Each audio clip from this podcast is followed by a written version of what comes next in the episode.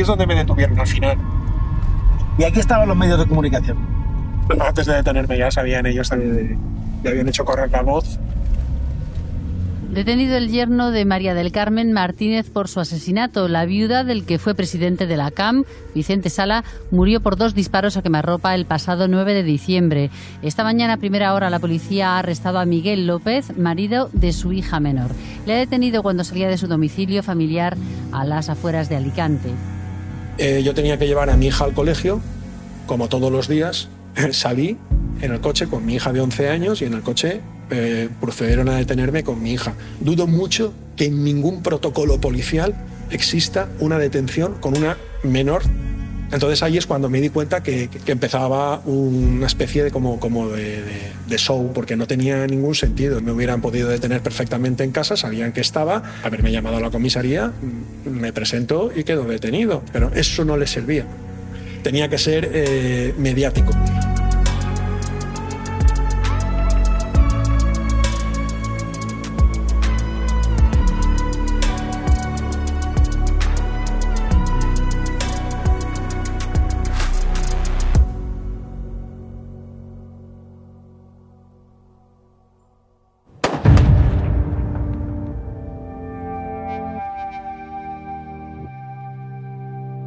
María del Carmen Martínez, doña Carmen, de 72 años, viuda y multimillonaria, apareció con dos tiros en la cabeza junto a su Porsche Cayenne, en Alicante.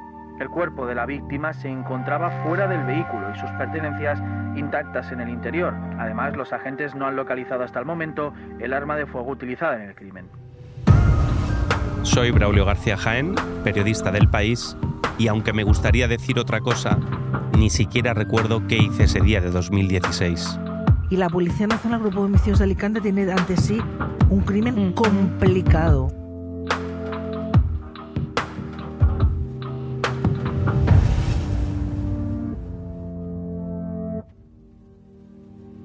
El enemigo. El crimen de la viuda de la CAM. Episodio 3. El arma. El 8 de febrero de 2017, dos meses después del asesinato de Mari Carmen, su yerno Miguel López fue detenido. No fue exactamente una sorpresa. Algunos medios de comunicación llevaban semanas señalándolo como principal sospechoso, hablando sobre los asuntos económicos que tenían enfrentados a los Sala antes del asesinato. Se hablaba de los dos bandos de la familia y se especulaba a cuál beneficiaba más la muerte de Mari Carmen, si al de Miguel y las tres hijas o al de Vicente, el hijo, que acabaría acusando a Miguel de haber matado a su madre. Cuando fue detenido, Miguel López había declarado una sola vez en la policía, justo el día después del asesinato, y llevaba desde entonces con el teléfono pinchado. ¿Qué pruebas había contra él? ¿Por qué creyó la policía que era el autor del crimen? Se analiza todo y salen una serie de indicios. No cuadran los tiempos, no cuadra lo que dice, no cuadra su actitud. No se puede acreditar al 100%. Él ha sido la persona que ha realizado actos preparatorios, si no ha sido él quien ha sido. Este es José Luis Fajardo, el jefe de la investigación policial, y está haciendo referencia a los 23 indicios reunidos por la policía para solicitar la detención de Miguel López. Algunos eran falsos, como que el lunes anterior al crimen Miguel había colocado el coche de Mari Carmen en el lavadero para preparar el crimen. Como escuchamos en el episodio anterior, en el juicio quedó demostrado que fue Herminio quien lo colocó, o el de que el padre de Miguel era tornero fresador y que le había enseñado a modificar las balas con las que dispararon a Mari Carmen e incluso a fabricar un silenciador. El padre de Miguel no era tornero fresador. Algunos de estos indicios se habrían desmontado rápido, con un mero chequeo con el acusado, pero no sucedió, y no porque Miguel no quisiera declarar. Eh, en mi experiencia profesional, mm, yo no había visto nunca que no se interrogara a quien se presta a declarar. Con Miguel, eh, en todo momento lo que dijimos es de declarar, de no dar en ningún momento ninguna opción a que nadie pensara que tenía ningún tipo de reserva con este asunto, a lo que le preguntara. Este es José Antonio García Sánchez, el primer abogado que tuvo Miguel López. Cuando mi compañera Bárbara Ayuso y yo fuimos a Murcia, donde tiene su despacho, nos habló de esa reticencia de la policía a interrogar a Miguel incluso una vez detenido. Le habían tomado declaración el día después del crimen, pero cuando lo detuvieron y lo llevaron a calabozos, no lo interrogaron. Yo creo que la única vez en la que alguien detenido que quiere prestar declaración no se le interroga, con todo el material que supuestamente habían recogido. No le preguntaron nada. Eh, eso a mí me sorprendió mucho y hasta que no vi el atestado no lo entendí. En ese atestado figuraban no solo los 23 presuntos indicios que apuntaban a Miguel como autor del asesinato de Mari Carmen, sino las investigaciones realizadas para llegar a esa conclusión. El atestado, si cuando se empieza a leer, se ve que desde el primer momento solo hay un objetivo. Y esa forma de trabajar es totalmente contraria a los principios más básicos de la investigación.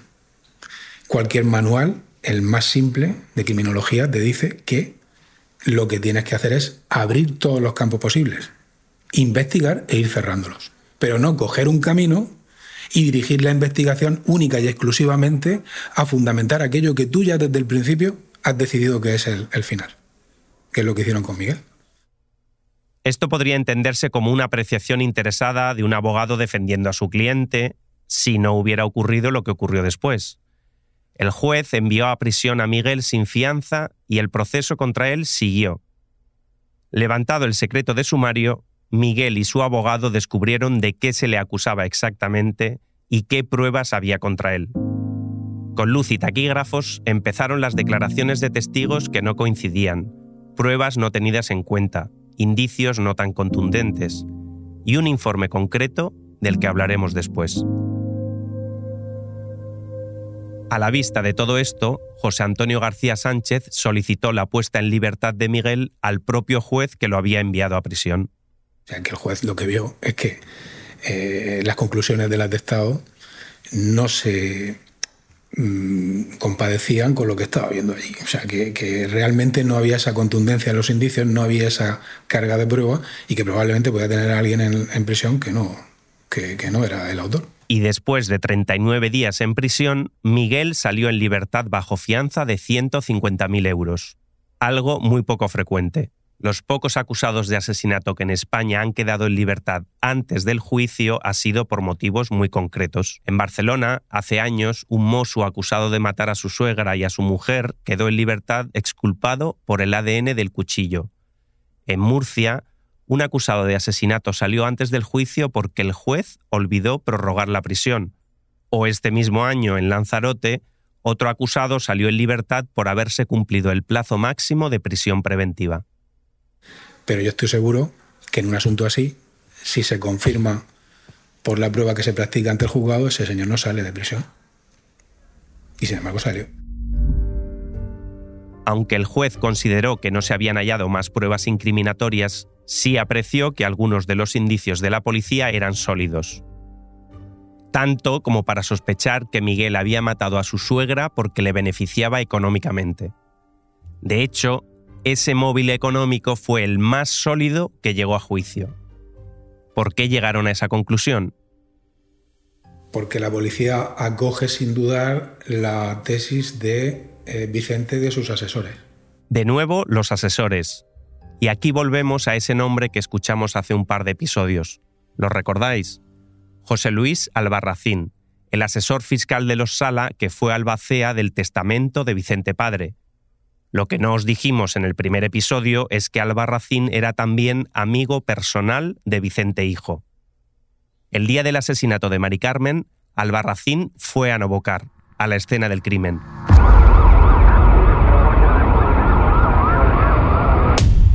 En esa escena no estuvo Vicente. Se vieron más tarde, en casa de Vicente donde se reunió con él y con otros dos asesores, el economista José Martín de la Leona y el abogado Luis Corno. Vicente enmarcó esa reunión en el plano personal. Lo que les llamé, eh, o les llamó mi mujer, no recuerdo, porque había pasado eso, y son mis amigos antes que mis asesores. Y dos días después del crimen, Albarracín, Martín de la Leona y Corno le entregaron un informe a la policía. El informe detallaba la compleja situación de las empresas de los Sala, la importancia de la acción de oro, la disputa entre los dos bandos. y sostenía que de manera inequívoca la muerte de Mari Carmen beneficiaba al bando de las hermanas, en el que estaba Miguel. Bárbara y yo hemos intentado hablar con Albarracín y Corno sobre este informe. Ninguno de los dos quiso.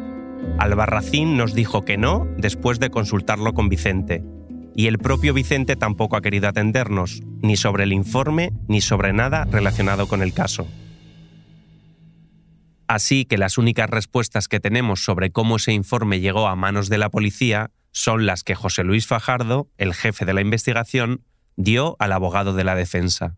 Cuando dicen en el folio 62 a juicio de esta instrucción, el autor de los hechos podía encontrarse dentro del bando formado por las tres hijas y sus yernos, puesto que objetivamente la muerte de María del Carmen a quien podía beneficiar es a ellos. Efectivamente, yo le digo que hay, para matar tiene que haber un motivo. La pregunta que yo le estaba haciendo, al hilo del informe, es si esta conclusión de a quién podía beneficiar la, obtiene usted de esa información que Vicente Sala, por colaborar, le da a través de sus asesores. la, obtengo yo de, de leer lo que... Bien. ¿Usted no pensó en ningún momento pedir eh, ese mismo informe o esa misma información a los asesores de las hermanas? No, no lo pedí. No lo pensó. No lo pidió, como tampoco pidió pinchar los teléfonos de Vicente, ni de su esposa, ni de la tía Toñi, ni requisar sus teléfonos para leer conversaciones anteriores al asesinato, como sí había hecho con el otro bando de la familia. Vicente Sala, en el sentido de colaborar, como empieza a salir todo el tema de la acción de oro, etcétera, etcétera, le preguntamos sobre eso. Y nos dice que tiene una serie de asesores que habían trabajado previamente con su padre y actualmente con él, que podían darnos esa información. La policía dio por buena la versión de los asesores de Vicente Sala, y esa versión acabó convertida en el móvil del crimen. Ese móvil, que Miguel mató a Mari Carmen porque beneficiaba económicamente a su bando, fue el que llegó a juicio. Miguel había cambiado de abogado al salir de la cárcel y fue su nuevo abogado, Javier Sánchez Vera, quien preguntó al Barracín por el informe. ¿Ustedes advirtieron a la policía cuando ustedes se lo entregaron que eran amigos íntimos de Vicente? Advertí yo en concreto que era amigo de toda la familia. Usted advirtió a la policía cuando hicieron el informe de que las relaciones estaban deterioradas y ya solo estaba usted de amistad con don Vicente y no con la otra parte de la familia. Yo advertí a la policía que tenía una relación de muchos años de amistad con todos y que en ese momento estaba asesorando a una de las partes. Perdía mi relación ni mi objetividad. Albarracín no solo tuvo que responder sobre su participación en el informe, los jurados, a través de la magistrada Francisca Bru, le preguntaron otra cosa sobre el conflicto entre los Sala. ¿A usted le consta que María del Carmen estaba en vías de arreglar más o menos las cosas con sus hijas y Vicente se opuso? Me consta que no es así. Recordad que antes del asesinato de Mari Carmen, la situación entre los miembros de la familia Sala estaba mucho más que tensa. Los dos bandos no cruzaban palabra, se relacionaban a través de abogados y estaban luchando por el control de las empresas incluso judicialmente. Como se vio en el juicio, la relación entre ellos parecía insalvable. Había acusaciones cruzadas de espionaje, WhatsApps incendiarios, la madre desheredó a las hijas. Pero ¿estaba todo perdido? Días después de esa junta de accionistas donde todo estalló, Mari Carmen fue a ver a su vecino y amigo, el abogado Antonio Moreno Cánoves. Y llaman a la puerta. Un hombre, qué alegría, tal. Perdona, pero te tengo que Mm, robar 20 minutos. Pues, oye, pues dime, ¿qué te pasa? Sí, bueno, es que claro, tú no sabes nada, no has querido nunca saber nada de esto, pero yo te voy a contar. Tenemos un lío en casa que no te lo puedes imaginar. Y Mari Carmen le habló de esa junta. Pero una junta allí con tensiones, con gritos, con amenazas, con eh, incluso ha habido algún empujón, me dice ella. ¿Qué pasa, Mari Carmen? No, es un infierno. No, me tienes que echar una mano. Mira, yo si os puedo decir una cosa dejadme dos o tres días, yo voy a hacer un borrador y lo comentamos ahí en el despacho. ver, una cosa que, que sea positiva para ayudar, para encontrar una solución. Cánoves redactó entonces un documento para tratar de encauzar las cosas empresarialmente entre los Sala e intentar acabar con la guerra entre ellos. Cánoves lo llamó Notas para una reconciliación fundamental era que había que respetar que la participación de oro fuera a Vicente, pero que había que modular las facultades. Americano, mira, si esto lo circulas entre los interesados y hubiera un principio de acuerdo, pues se podría empezar a hablar. La cuestión es que ella dice que lo encuentra la más de razonable. Aunque hay una cosa que Mari Carmen no comprendió, la nota número 6 de ese documento. Sería imprescindible detener en seco la actual dinámica contenciosa que en igual medida perjudica a todos los interesados y beneficia a los profesionales intervinientes directamente intervinientes o asesores áulicos. ¿Qué es eso de consejeros áulicos? Porque hemos mirado en el diccionario y nosotros tenemos mucho dinero, pero no somos reyes y los áulicos son los que aconsejan a los reyes. Y lo que hemos querido decir, Mari Carmen, es que estáis rodeados de gente Mm, preparada, em, influyente, tenían buenas relaciones con algún juez, con eh, gente de los negocios em, prestigiosa en Alicante y tal. Claro, eran asesores a los que no se les pide consejo en realidad sino que en un contexto de extender en su posición de influencia respecto del aconsejado, pues emiten, emiten opiniones. ¿no? Y a los dos o tres días llama Mari Carmen y me dice, oye, que lo he comentado con las chicas y con los yernos y con eh, Vicente y tal, y sí que es un camino adecuado. yo creo que sí que podemos trabajar en esto y tal. Necesito otra vez reunirnos, eh, que nos reunamos y me expliques con más detalle y tal el contenido de las notas. Si los he llevado a todos aquí en la barrica, ¿cómo no los voy a querer a todos? Mari Carmen se fue con el documento, se lo entregó a asesores como Albarracín, a su hijo Vicente y a los pocos días volvió. Y eh, viene aquí. Aquí quiero decir dónde estamos ahora. Exactamente aquí. Esta reunión dura tres horas y de pronto me cuenta la, escena o la fotografía de la entrada en su alcoba y el registro de sus papeles privados, íntimos y tal me cuenta que ha visto que han entrado alguien en su alcoba donde ella duerme y que allí tiene un mueble y que ha visto que se han movido los papeles y que, y que los han eh, eh, cambiado de sitio, que los han abierto y tal. Pero, Mari Carmen, eso está claro, son tus hijas eh, las que han entrado, que tienen acceso natural a tu dormitorio y tal, pues estarían buscando yo qué sé, algún extremo de la documentación en esta disputa que tenéis y tal. ¿Mis hijas? ¿Qué van a ser mis hijas? Ni hablar, estas no saben. Cánoves no solo quedó impactado por esa revelación, le preocupó. ¿Ahí en esa casa quién entra tú? Me dice, no, allí, como la planta de arriba es la de las sociedades, pues eh, entra, llaman a la puerta, entonces se abre, entran por la avenida de Denia, suben a las oficinas y en la casa entra cualquiera desde fuera. Y tú, y tú me has contado allí unas reuniones, unas broncas entre despachos profesionales y habéis abierto...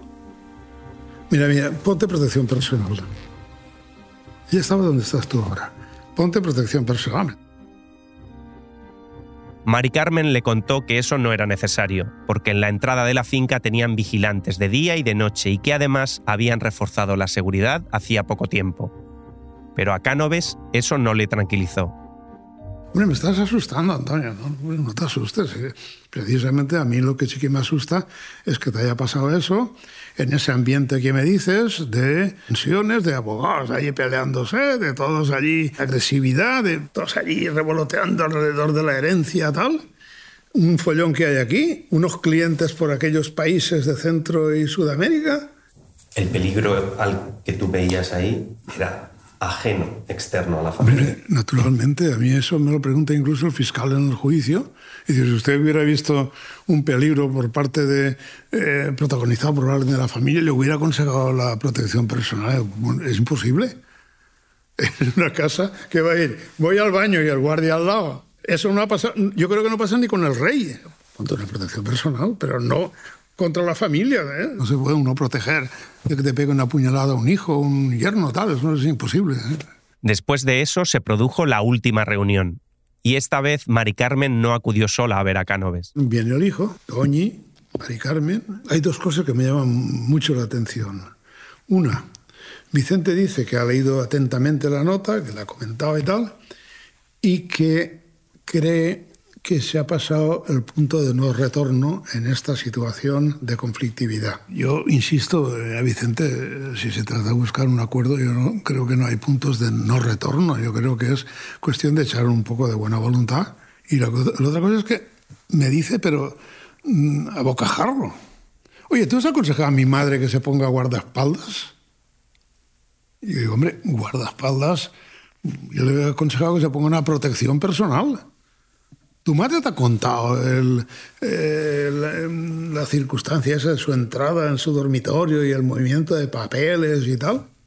Sí, pero eso sería. ¿Pero sería quién, Vicente? Porque tu madre dice que tus hermanos no han sido. Eh, ¿Has sido tú o, o quién has sido? Porque eso no se entiende. No, no, pero eso es una exageración, Antonio. Y si todo el mundo pensáis que es, una, es un disparate, pues haced lo que os dé la gana. Mi consejo es ese. Antes de irse, Mari Carmen y Cánoves fueron a la cocina y Mari Carmen se quedó mirando algo que colgaba de la pared. Pegatinas de esas que dicen, eh, hoy puede ser posible un milagro. Y dice ella, ah, pues yo creo que sí, yo también creo que en esto podría ocurrir un milagro. Y ella, sotago, me aparte, tal. Antonio, insístele a Vicente, explícale más a Vicente. Pero si Vicente yo creo que lo ha comprendido. Dos o tres veces me dice, tú explica, queda con Vicente, explícaselo. No, americano, Vicente lo ha entendido tú. Otra cosa es que el hombre lo esté rumiando por decirle, este no está por la labor, ¿no? No estaría por la labor porque lo habría considerado ya con sus asesores o tal y no estaba dispuesto a ceder en algo que entendía que era mal para eh, el conjunto de las empresas o, en fin, lo que fuera. El milagro, ya sabemos, nunca ocurrió. Los Sala no solucionaron sus problemas empresariales ni familiares. Y cuando se produjo el asesinato de Mari Carmen, las cosas entre ellos estaban en su punto más tenso. Tanto la recomendación de Canoves de ponerse seguridad personal como el intento fracasado de arreglar las cosas llegaron al juicio. Vicente aseguró que aquello eran unas recomendaciones vagas y la advertencia de Canoves no ocupó demasiado tiempo. Sí lo hicieron, sin embargo, otros de esos 23 indicios que figuraban en el sumario, aunque algunos ni siquiera tuvieran que ver estrictamente con Miguel.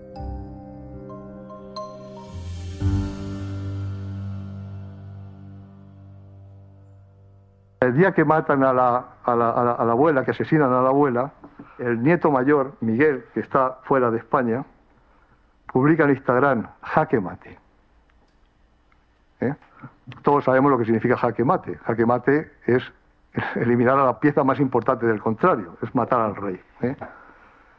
Este es el fiscal, hablando del indicio número 18, una publicación de Instagram que el hijo mayor de Miguel López había hecho la misma noche del asesinato y que borró a los pocos minutos. Según la policía, eso evidenciaba, y cito, el gran sentimiento de odio y rencor que se había creado en un chico tan joven hacia su abuela, sentimiento que solo se entiende por lo que su padre le ha ido inculcando o lo que ha visto o vivido en su casa. Sus padres, Miguel y Fanny, cuando se enteraron de la publicación, llamaron al hijo. ¿Recordáis que tenían el teléfono pinchado? Miguel. Miguel. Sí. A ver, ¿Qué pasa? Tengo, tengo me acabo de enterar de la foto que pusiste el otro día. La acabo de ver. Miguel. ¿Qué foto? Eh, una foto tuya con una frase. Eres gilipollas, Miguel. Eres gilipollas. Era mi madre, Miguel. Y tu abuela. Miguel, ¿tú estás bien de la cabeza? Eres un inmaduro, pero vamos a ver, ¿cómo, cómo se te ocurre, hijo? No sigues, Inmaduro, continúas siendo un inmaduro. nos sigues demostrando, Miguel, que no tienes los pies en el, en el mismo mundo que tenemos los demás. Eres un inmaduro. Por favor, aterriza en este mundo donde estamos todos viviendo, mi vida. Aterriza y cuando antes aterrices mejor, ¿vale? Si llegas, si llegas a estar aquí, te, te, te cojo del cuello y te doy dos hostias. Mira lo que te digo. Aterriza de una puñetera vez y madura, hijo, madura. Vale, ¿Vale? vale. Adiós. Esta conversación se escuchó en el juicio y se mencionaron los testimonios de los otros nietos y la explicación que él mismo había dado de la fotografía de Jaque Mate. Una chiquillada, dijo.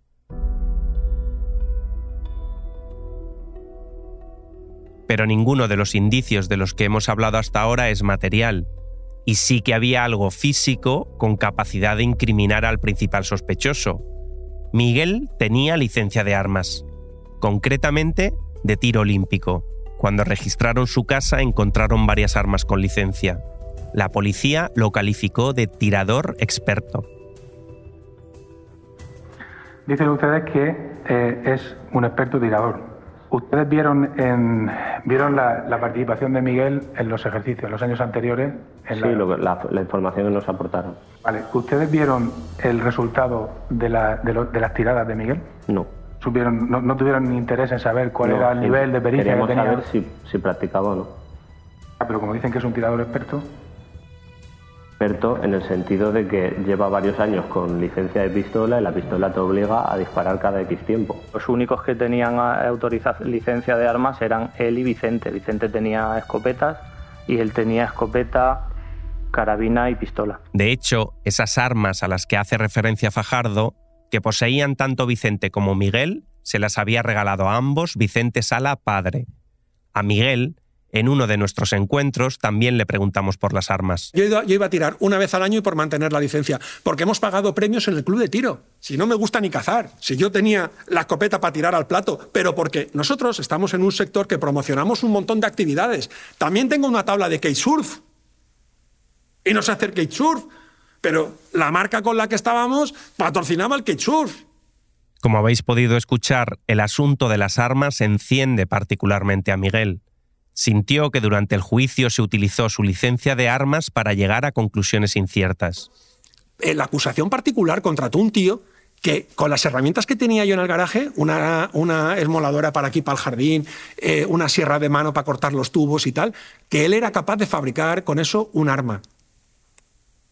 Entonces, el indicio era que mi padre era tornero y yo con eso sabía tornear y sabía hacer cosas. Primero que no tengo torno, eh, no tengo ni puñetera idea de tornear y mi padre no era tornero. Y no solo eso, el abogado de la acusación particular, de Vicente, también sacó a colación otro elemento encontrado en casa de Miguel. Y el registro también permitió ocupar una pistola de Airsoft, marca Jicapa. ¿Saben cuál es una de las partidas a las que se juega con pistolas de Airsoft? Pues una de las partidas es exactamente eliminar a un objetivo, reproducir una situación de una persona, un enemigo, que está en el interior de un recinto. ¿Para qué tenía la pistola y capa? ¿Qué hacía con ella? Ensayaba el disparo, jugaba. Pero más allá de las especulaciones, lo que sabemos sobre la pistola del crimen es esto. Quien disparó a Mari Carmen lo hizo con una pistola antigua, una FN 1903 o una Webley Scott, con las balas modificadas y con silenciador. Un arma que nunca apareció. El mismo día del asesinato, en Novocar, se realizó la prueba de la parafina a todas las personas que había en el lugar del crimen, incluido Miguel. Dio negativo. Y un dato más, probablemente el más relevante de todos el ADN encontrado en la escena del crimen, concretamente en uno de los casquillos de bala. En una de ellas sí que se observa un haplotipo de cromosoma Y. Que no ha, resultado coincidente con nadie. Con nadie. Uno de los casquillos de bala encontrados junto al porche de Mari Carmen tenía restos de ADN, ADN masculino, y no era de Miguel López. En la mano izquierda de Mari Carmen también había restos genéticos de alguien, al principio los forenses pensaron que podían ser signos de lucha de la víctima con su atacante. También eran masculinos, pero se comprobó que eran de uno de los sanitarios que la atendió en Novocar. Esos son los datos científicos, comprobados con peritos, forenses, laboratorios, aunque eso, y no creo que os sorprenda, también es controvertido, o controvertible, incluso en lo más básico, la causa de la muerte de Mari Carmen disparos que le produjeron una lesión de la corteza de ambos lóbulos frontales con escasa afectación de sustancia blanca y sin afectación severa de estructuras vitales, así como una hemorragia externa aguda y que le produjo la muerte en torno a las 19 horas del mismo día. Entre las 7 y las 7 y 5 de la tarde del 9 de diciembre de 2016, Mari Carmen falleció. Eso fue lo que determinó el informe oficial de la autopsia, pero en la autopsia es imposible establecer a qué hora se habían producido los disparos. Solo una horquilla temporal. Y hay dos teorías, parecen solo médicas, pero implican algo mucho más importante. La causa de la muerte, eh, dicen ustedes que es Un shock hipovolémico. El shock hipovolémico es una situación que se produce en el cuerpo por la pérdida de, en este caso es un shock hipovolémico o hemorrágico por la pérdida de sangre. ustedes eh, descartan por completo que pudiese eh, haber una, a- una muerte por asfixia. Sí. Eh, por, otro, por otro lado, también parece ser que, según los testigos, eh, dicen que esta, y, bueno, y, y la primera asistencia, que esta persona balbuceaba, que quería comunicarse. ¿Eso es compatible con una persona que se está asfixiando? No. Esta es la primera, que Mari Carmen murió por un shock hipovolémico, es decir, desangrada. Si esto es cierto, la víctima fue disparada en cuanto su hermana Toñi se fue de Novocar, entre las 18.25 y las 18.30, cuando Miguel estaba todavía allí. Y esta es la segunda teoría. Si la hubieran disparado de 25, es posible que esté dentro del habitáculo desde 25 hasta menos 5, sin sangrar prácticamente nada, porque el habitáculo no tiene prácticamente sangre, y que de repente salga y se ponga a sangrar, perdóneme la expresión, a lo bestia, de tal manera que hay un gran charco de sangre, como dice la policía. Eso es imposible, eso, eso es un imposible. Contesta tú, que tú eres el, el tema el cirujano. Yo entiendo que con los dos disparos le da conmoción y sale, sale. Y no necesita... Quedándose ciega. Estando ciega porque además tenía los ojos reventados. Tiene la boca llena de sangre. No puede hablar, puede respirar. Yo creo que no puede respirar. Me dice que eso no asfixia. Pues yo creo que sí, asfixia. Esta teoría afirma que murió por asfixia, ahogada con su propia sangre. Eso implicaría que dispararon a Mari Carmen más tarde de las 18.30 y que por eso aún estaba viva cuando Herminio la encontró. Eso situaría el momento de los disparos a una hora en la que Miguel ya no estaba en el concesionario. Como cabía esperar, acusación y defensa llevaron al juicio a sus propios peritos forenses que expusieron las pruebas que ratificaban sus teorías. El jurado tuvo que decidir entre estas dos versiones. ¿Se ahogó o se desangró? ¿Estaba Miguel allí o no? Algo complejo de resolver y no solo porque los propios forenses tenían teorías contradictorias entre sí, o por el lenguaje extremadamente técnico sobre velocidades de sangrado y tiempos de supervivencia. Es que además la propia policía defendió ambas teorías a la vez. La afección no era tal como para producir la muerte instantánea, sino que el informe forense lo que indica, y el hecho de que haya tanta sangre por allí, lo que indica es que la muerte fue realmente porque se desangró. Incluso se llegó a ahogar con su propia sangre. Con toda esta información, más la que aportaron las más de 100 personas que declararon en el juicio, el caso quedó visto para sentencia. El 7 de noviembre de 2019, a las 2 de la tarde, la magistrada Francisca Bru llamó al jurado para explicarles qué tenían que hacer a continuación. Ha sido un juicio extremadamente largo. Aquí no hay pruebas directas y eso es admitido por todas las partes. Aquí están en prueba indiciaria, pero no puede ser insuficiente, es decir, me tienen que decir, consideramos probado este hecho por este indicio. ¿eh? No basta con contestar, sino que lo tienen que explicar todo, ¿vale? Pero desde luego deben dejar al margen todo aquello que entiendan ustedes que son meras sospechas, meras suposiciones, conjeturas, hipótesis, etcétera, etcétera. El acusado no tiene que probar su inocencia, se tiene que probar su culpabilidad. Y no está obligado a probar otras hipótesis, ni mucho menos a dar la resolución a lo que haya podido pasar, si no ha sido él. O sea, aquí lo que tienen que decir es si el acusado disparó o no a su suegra. A partir de ahora van a quedar incomunicados, se van a retirar a la sala destinada a deliberaciones, tienen dos días para deliberar. Los jurados, seis mujeres y tres hombres, no necesitaron esos dos días. El viernes 8 de diciembre comunicaron que ya habían alcanzado un veredicto. A las 10 de la noche la magistrada convocó a las partes. Bueno, buenas noches a todos. Eh, Pero algo no iba bien. Miguel López, el acusado, no había sido convocado para dar lectura al veredicto, y eso era algo extraño. ¿Qué había ocurrido? ¿Cuál era entonces el veredicto?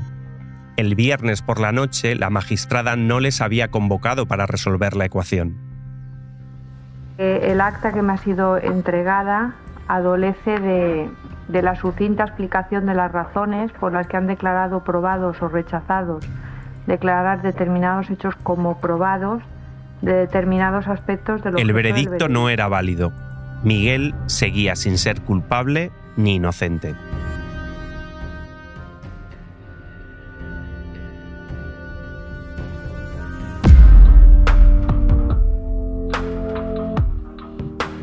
El enemigo es un podcast del País Audio. Investigación y guion de Braulio García Jaén y Bárbara Ayuso. Grabación en estudio Nicolás Chavertidis. Diseño sonoro Nacho Taboada. Edición Ana Rivera. Dirección Silvia Cruz La Peña.